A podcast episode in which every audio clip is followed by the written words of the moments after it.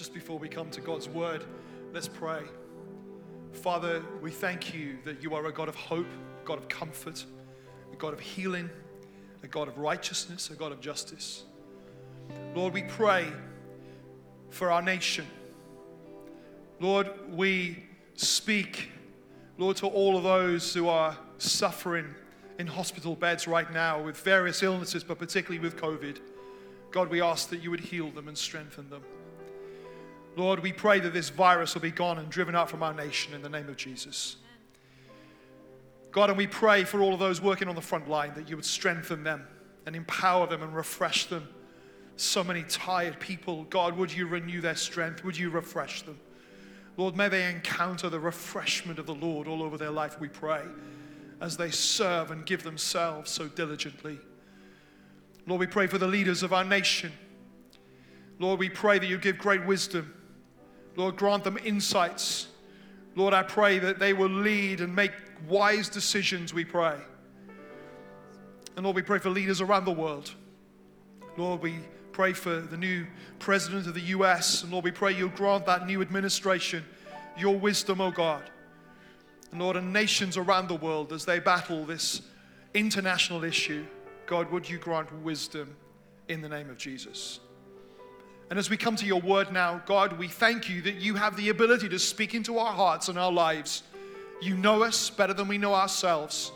And we pray that your word will come alive in us right now. And Lord, we pray it will stir us. Lord, we pray that it will cause us to rise, Lord, in truth and in righteousness in our life. In the name of Jesus, we pray.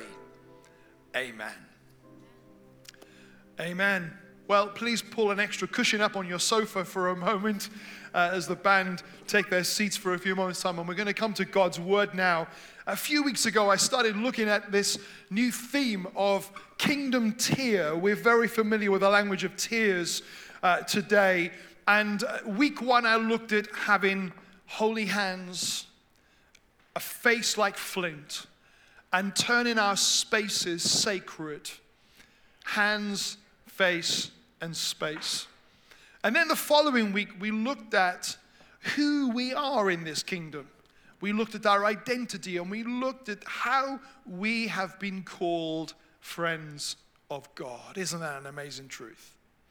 Well, this week we're going to look at who God is the one who leads, the one who has created this kingdom. We're going to look at who he is. In Daniel, it says, Those who know their God will be mighty and will do great exploits. And we're going to look at who he is. Next week, we're going to finish this series by looking at how this all ends. And we're going to look at the second coming of Jesus next week. But this week, who is God? Well, I'm sure that you will have all sorts of understanding and all sorts of experience and revelation as to who God has been in your life. But sometimes we misunderstand things, don't we? Or we focus on something that may not tell the full picture. A few months ago, when travel was possible, uh, my wife and I, Nita, we went to visit a local seaside uh, town just around here to take our dogs for a walk. And as we were trying to find a parking space in this town, there was something that happened in front of us on the road that was a bit perturbing. There was a young guy, probably early teens, that um, began to weave his cycle in and out of this main road, just weaving his way. And then he began to pull a wheelie in front of us. Now, I felt like winding my window down and saying, You are being so silly right now. What are you doing this for on a main road? But instead, we took a slightly sarcastic route and we applauded him like that through the windscreen. Well, we hoped that he would understand our sarcasm, but he didn't. He thought we were genuinely applauding his creative exploits on the road. And as we drove further up to find a parking space, he followed us.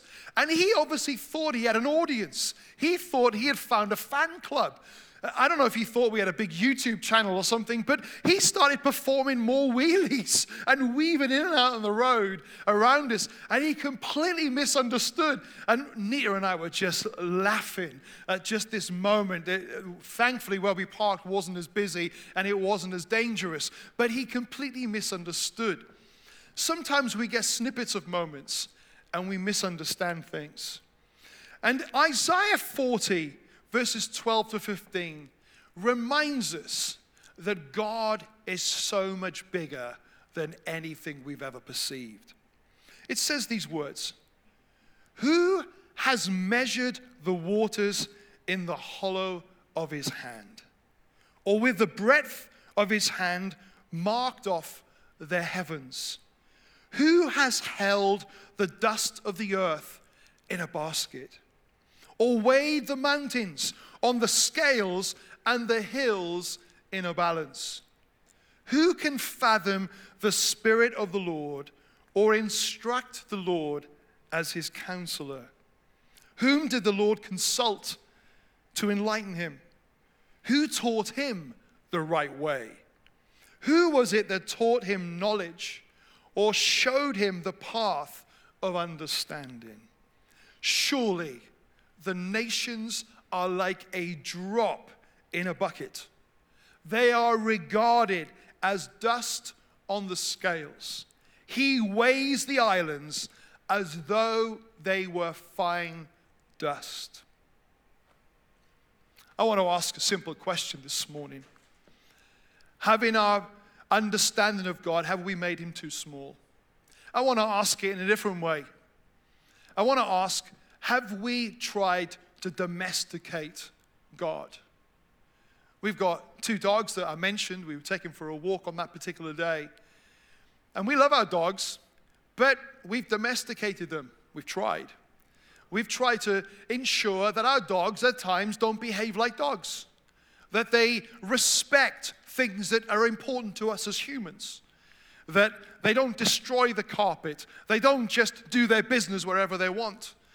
That they don't just jump on the furniture and chew the legs of our tables. They don't do what they might want to do if they were allowed to be dogs. We have domesticated them. We have conformed them to our preferences.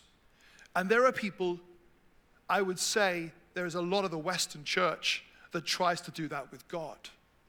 Tries to make him acceptable to us. Tries to bring him into a place that fits into our wants, our desires, our paradigms, our hopes, our aspirations, and we try and domesticate him. But listen to me God will not be domesticated. And if we truly want to know God, we have to open our hearts and say, God, I want you as you are, not as I say you should be.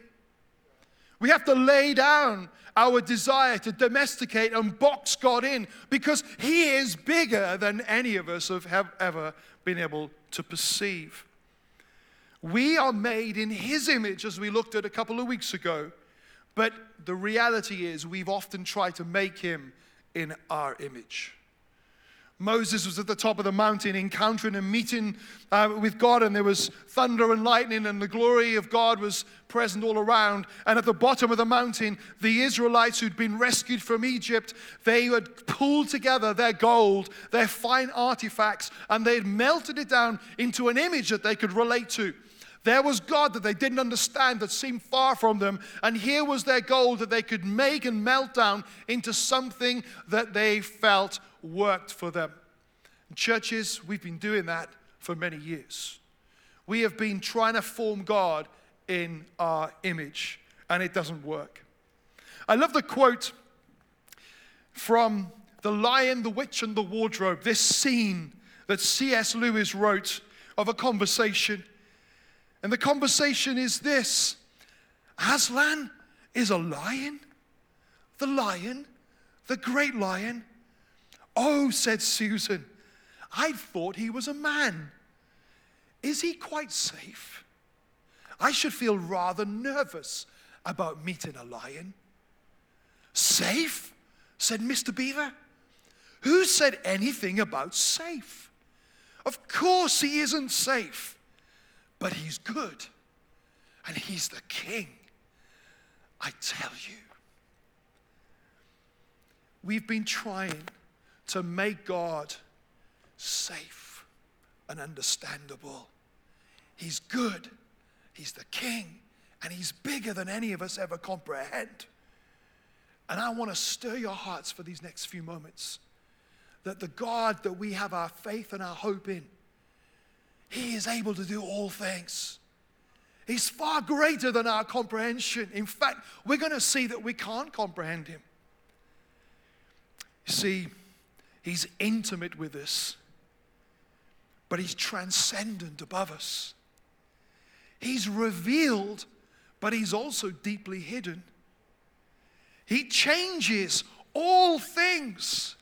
We are being transformed from glory to glory, and He makes all things new, but He never changes. I'm always amazed that manufacturers manage to convince us that the new improved washing powder or the new improved item or the new improved iPhone or whatever it is that the latest model comes out of, that we don't turn around and say, I thought the last one was brilliant. I thought you told me the last one was as good as it can get. You've been telling me all these years that it was brilliant, that it was the best, and now you're saying there's something better. There is never any change in God because He is the height of perfection. You can't get better. There is no improvement in God. In every area of His life, He never changes. God is unrivaled, can never be improved upon. Perfection. He can't excel any more than He is. But we've tried to domesticate Him. We've tried to simplify the great I am. And at times, you know, I look at we preach and we illustrate sermons and we might talk on an aspect of God. I think before Christmas we talked about the peace of God, the joy of God, the love of God. And we present these pieces of the jigsaw and we zoom in with a microscope and we try and unpack that area. But that's not God. That is a part of God. God is a perfect unison of many parts, and He's perfect in all of His ways. We've often interpreted our understanding of Him through our experiential lenses, and we think that we know Him as a result of our experience. For example, I've experienced love in my life. I'm so glad of the love of my family. I'm so glad of the love of my friends. And I, I might be able to say, well, that's what love feels like. Therefore, when God says He loves me, it must be a slightly better version of that. And of course, there's a measure of truth in that. Or maybe someone's been kind to you and shown you mercy. And you read that God is merciful. So you take the action of mercy that you've been shown and say that God must be just like that, but a bit better. Maybe you've experienced Father's love and you read that He's Father God. And you think, if you've had a good father, you think, I get it. I understand what father's love is like. But I want you to know our experience on this earth can't define who God is because He's incomprehensible. He's way beyond our understanding. What we end up with is a God that's made in our image. If we use those prisms and we use those experiences to define who He is, He's way bigger. We're not friends with someone who is just a perfect version of us. He is beyond compare. 1 Timothy 6 says these words God, the blessed and only ruler, the King of kings and the Lord of lords, who alone is immortal and who lives in unapproachable light, whom no one has seen or can see. To him be honor and might forever. Amen. It says that he who lives in unapproachable light. Say, what you're talking about, Mark? We often say, let us approach the throne of God with confidence. What do you mean? He's living in unapproachable light. No one has or no one can see him. The unapproachable light is a little bit like the sun, the physical sun that we have. That we feel its warmth and we, well, we, I tell you what, it'd be even colder if it wasn't there right now.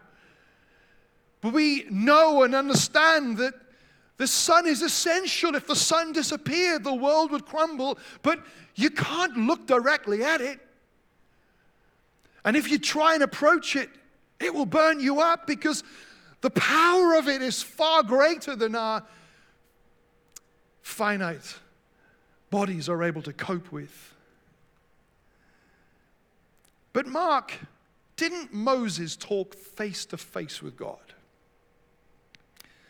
Well, first of all, when the Bible uses descriptions of God having a face or God having feet or God's hands or talks about wings, it's often trying to paint a picture to demonstrate that, for example, he sees us, that, that he's got eyes, that he sees us. But in reality, God is a spirit, he doesn't have a body. So, did Moses talk face to face with God? Well, it was a metaphor. It was a metaphor that said that there were conversations that were taking place. And we read that Moses had a great level of intimacy with God. He spoke probably closer than any other saint in the, New, in the Old Testament. In a way, the way God relates to us is a little bit like when my children were born. And I'd hold this precious newfound life in my hands. And the love was immeasurable. And I wanted to engage with this child, my son, my daughter. But I didn't start talking to them about politics. I didn't start talking to them about the things I've been reading recently. I didn't start having an adult conversation. I would change how I would connect. We develop a language for babies, don't we? We make sounds. We develop a way of communicating to bring joy. We speak with our eyes. And we relate to them in a way that it's still us, but we are tailoring it for their understanding. God does that with us. He tailors how he communicates so that we understand and perceive. But when God speaks to us, when God reveals something of himself to us, it's not his fullness. I'm going to show you this Moses, who it said spoke face to face with God in Exodus 33. He said something very profound to God. He said these words Now show me your glory. Do you want that? Do you want that at home? I want that. Lord, show me your glory. This was a bold, bold prayer. Moses must have thought, well, I've been in conversation with you. I've experienced so many of the miracles. Now, Lord, really reveal your glory. I've seen you in the burning bush, but reveal the fullness of who you are. Look at God answers in verses 21 of Exodus 33. Then the Lord said, There is a place near me where you may stand on a rock. When my glory passes by, I will put you in a cleft of the rock and cover you with my hand until I have passed by. Then I will remove my hand, and you will see my back, but my face must not be seen. No one is able to see the full glory of God and survive that. Famous Christian leader, the early church, Augustine, he said, to attain some knowledge of God is a great blessing, but to comprehend Him fully is totally impossible. Show me your glory, Lord. But the fullness is like us approaching the sun. But the good news is this. Well, that's all good news because it means that God's bigger than any of the situations we're facing. Sometimes we think, I need faith to pray that God will heal my headache, set me free from my cancer, deliver me from the, the chains of bad habits of my past. I want you to know for God, who holds the nations like dust in his hand, those things are not big things. He's powerful. God may be incomprehensible, but he's not unknowable. We are changing from glory to glory. But God, the unchanging one, who can't be improved, who is perfection, He invites us to draw close to Him. If you will come near to me, I will come near to you, He says. Let's find out some things about Him. He's all powerful, He knows everything. There's nothing that surprises Him. He is all wise. There's never been a bad decision he's made, a bad thought he's had. He is everywhere. Unbounded, immeasurable, unfathomable. That's my God. That God that we try and domesticate, but He will not stay and behave as we want Him to because He's bigger and greater and powerful. Psalm 147, verse 5 says, Great is our God and abundant in power. His understanding is beyond measure. And I love what Paul prays for the church in Ephesians because that abundant, immeasurable power is at work in you and in me. Ephesians 1 says in verse 19, And what is the immeasurable greatness of his power towards us who believe, according to the work of his great might, that he worked in Christ when he raised him from the dead and seated him at the right hand of God in heavenly places. There's an amazing story in Acts 19. We won't read it all now. But there's a story that headlines the sons of Sceva, and it begins to talk about in this, in this city where there was all sorts of black magic, there was all sorts of um, weird things taking place. They knew about the dark arts and they knew about power. And there were people that would enact this power in that community. But it says that the power of God was so released in that town. This power of God was so present that those who'd been enacting the power of the darkness, that they longed for it.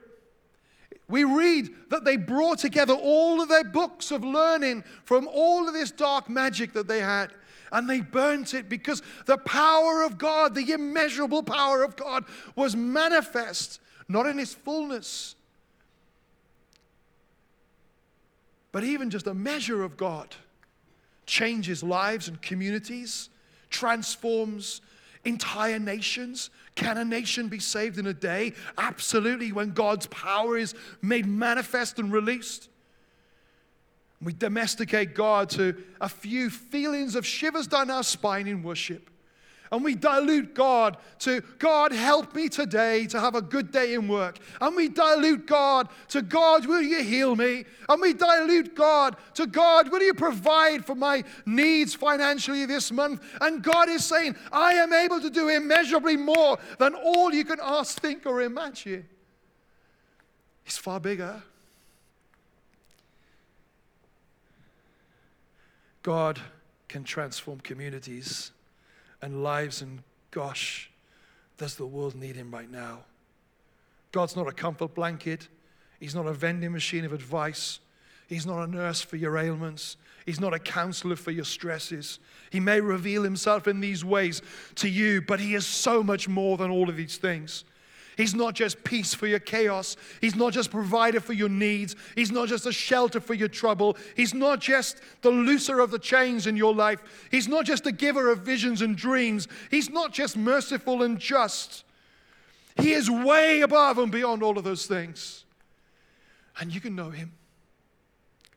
Psalm 145, verse 3 says, Great is the Lord, and greatly to be praised and his greatness is unsearchable. He's perfect. Do you know him? Do you know him? Are you longing to know him more? Church, we've boxed up and we've said, I know what God is like, and he's like that. And it's stopping our thirst for knowing and pressing in and seeking the face of God more because we think we know Him. And He is so bigger, so much greater. Allow the thirst to stir up within your heart. Let the, the prayer of Moses be yours. Lord, show us your glory. I want to see you, God, to know you. Are you trying to domesticate him? Will you live your life in wide eyed wonder and expectation of his presence? The early church, it says, they lived in awe.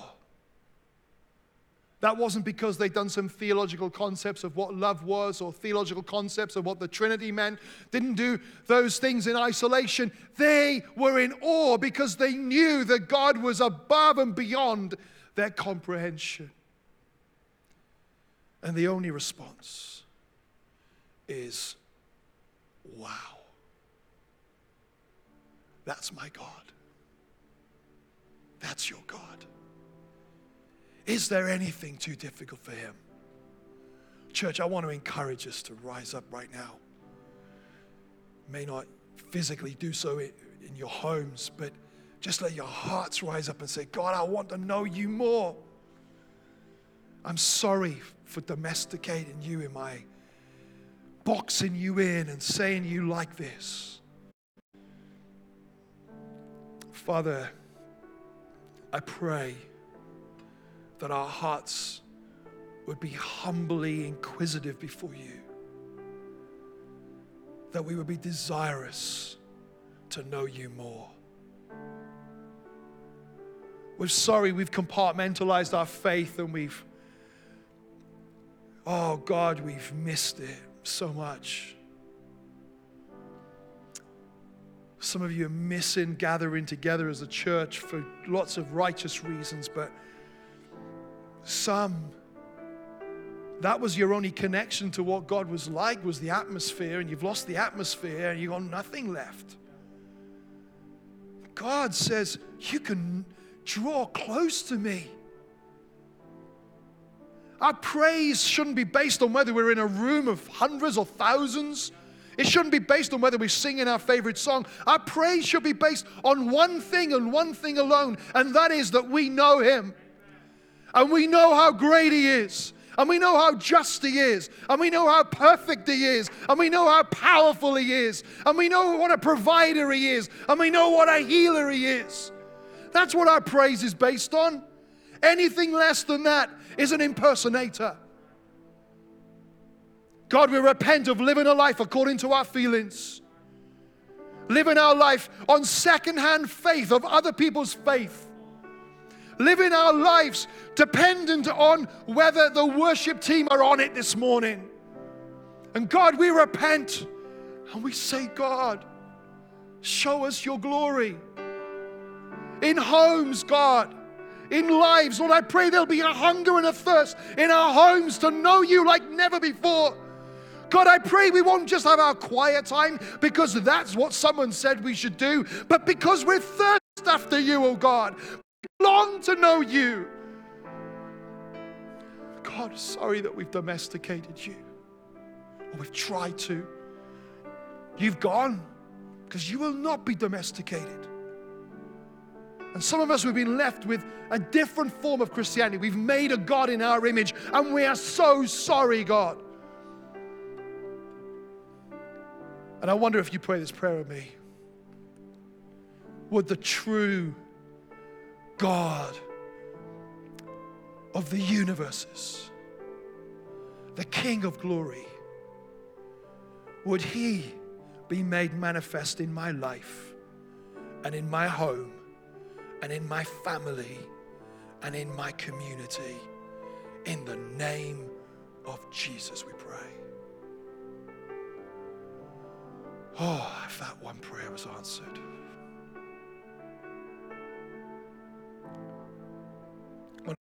Just come and join us. Hallelujah.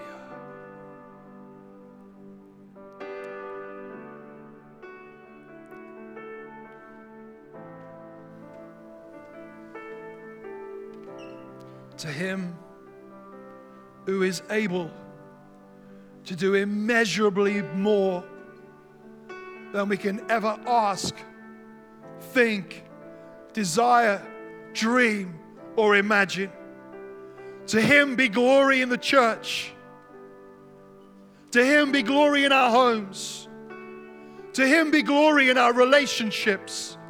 To Him be glory in our communities. To Him be glory in this city. To Him be glory in this nation. To Him who is able. And now, Lord, may we absorb like a sponge the might and the majesty and the power and the presence and the goodness of our God. In the name of Jesus. As the band lead us in one final song before Sean comes and closes our gathering, invite you just to say, God, I long for you. In Jesus' name.